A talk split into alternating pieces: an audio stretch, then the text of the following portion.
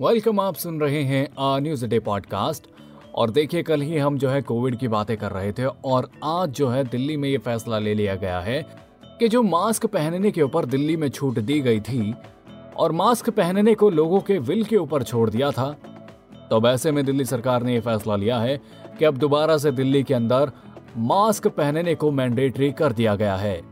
जी हाँ, दिल्ली के अंदर अचानक से जो है केसेस में एक तगड़ी स्पाइक देखने को मिली है, जो कि सरकार के लिए और डॉक्टर्स के लिए एक चिंता का सबब बन गया है। तो ऐसे में डीडीएमए ने दोबारा से एक बार दिल्ली के अंदर मास्क को मैंडेटरी कर दिया है और अगर कोई मास्क नहीं पहनता है और ऐसे ही सड़कों पर बिना मास्क के घूमता हुआ पाया जाता है, तो ऐसे में दिल्ली में किसी भी शख्स के ऊपर 500 रुपए का चालान हो सकता है।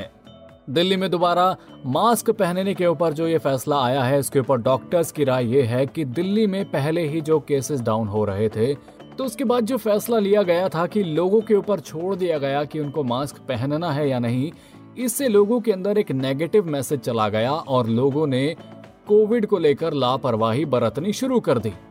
और यही कारण है कि अचानक से दिल्ली के अंदर कोविड के नए केसेस देखने को मिल रहे हैं।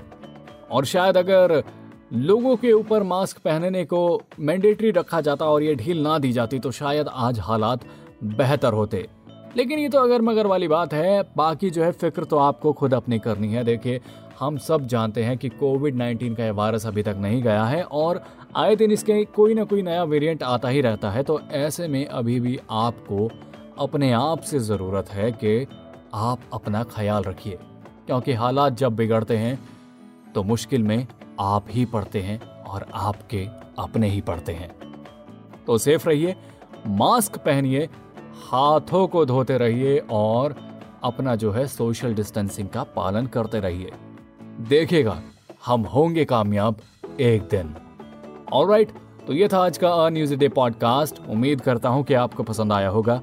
ऐसी ही खबरों के लिए बने रहिएगा हमारे साथ। And yes, please do like, share and subscribe to a news a day.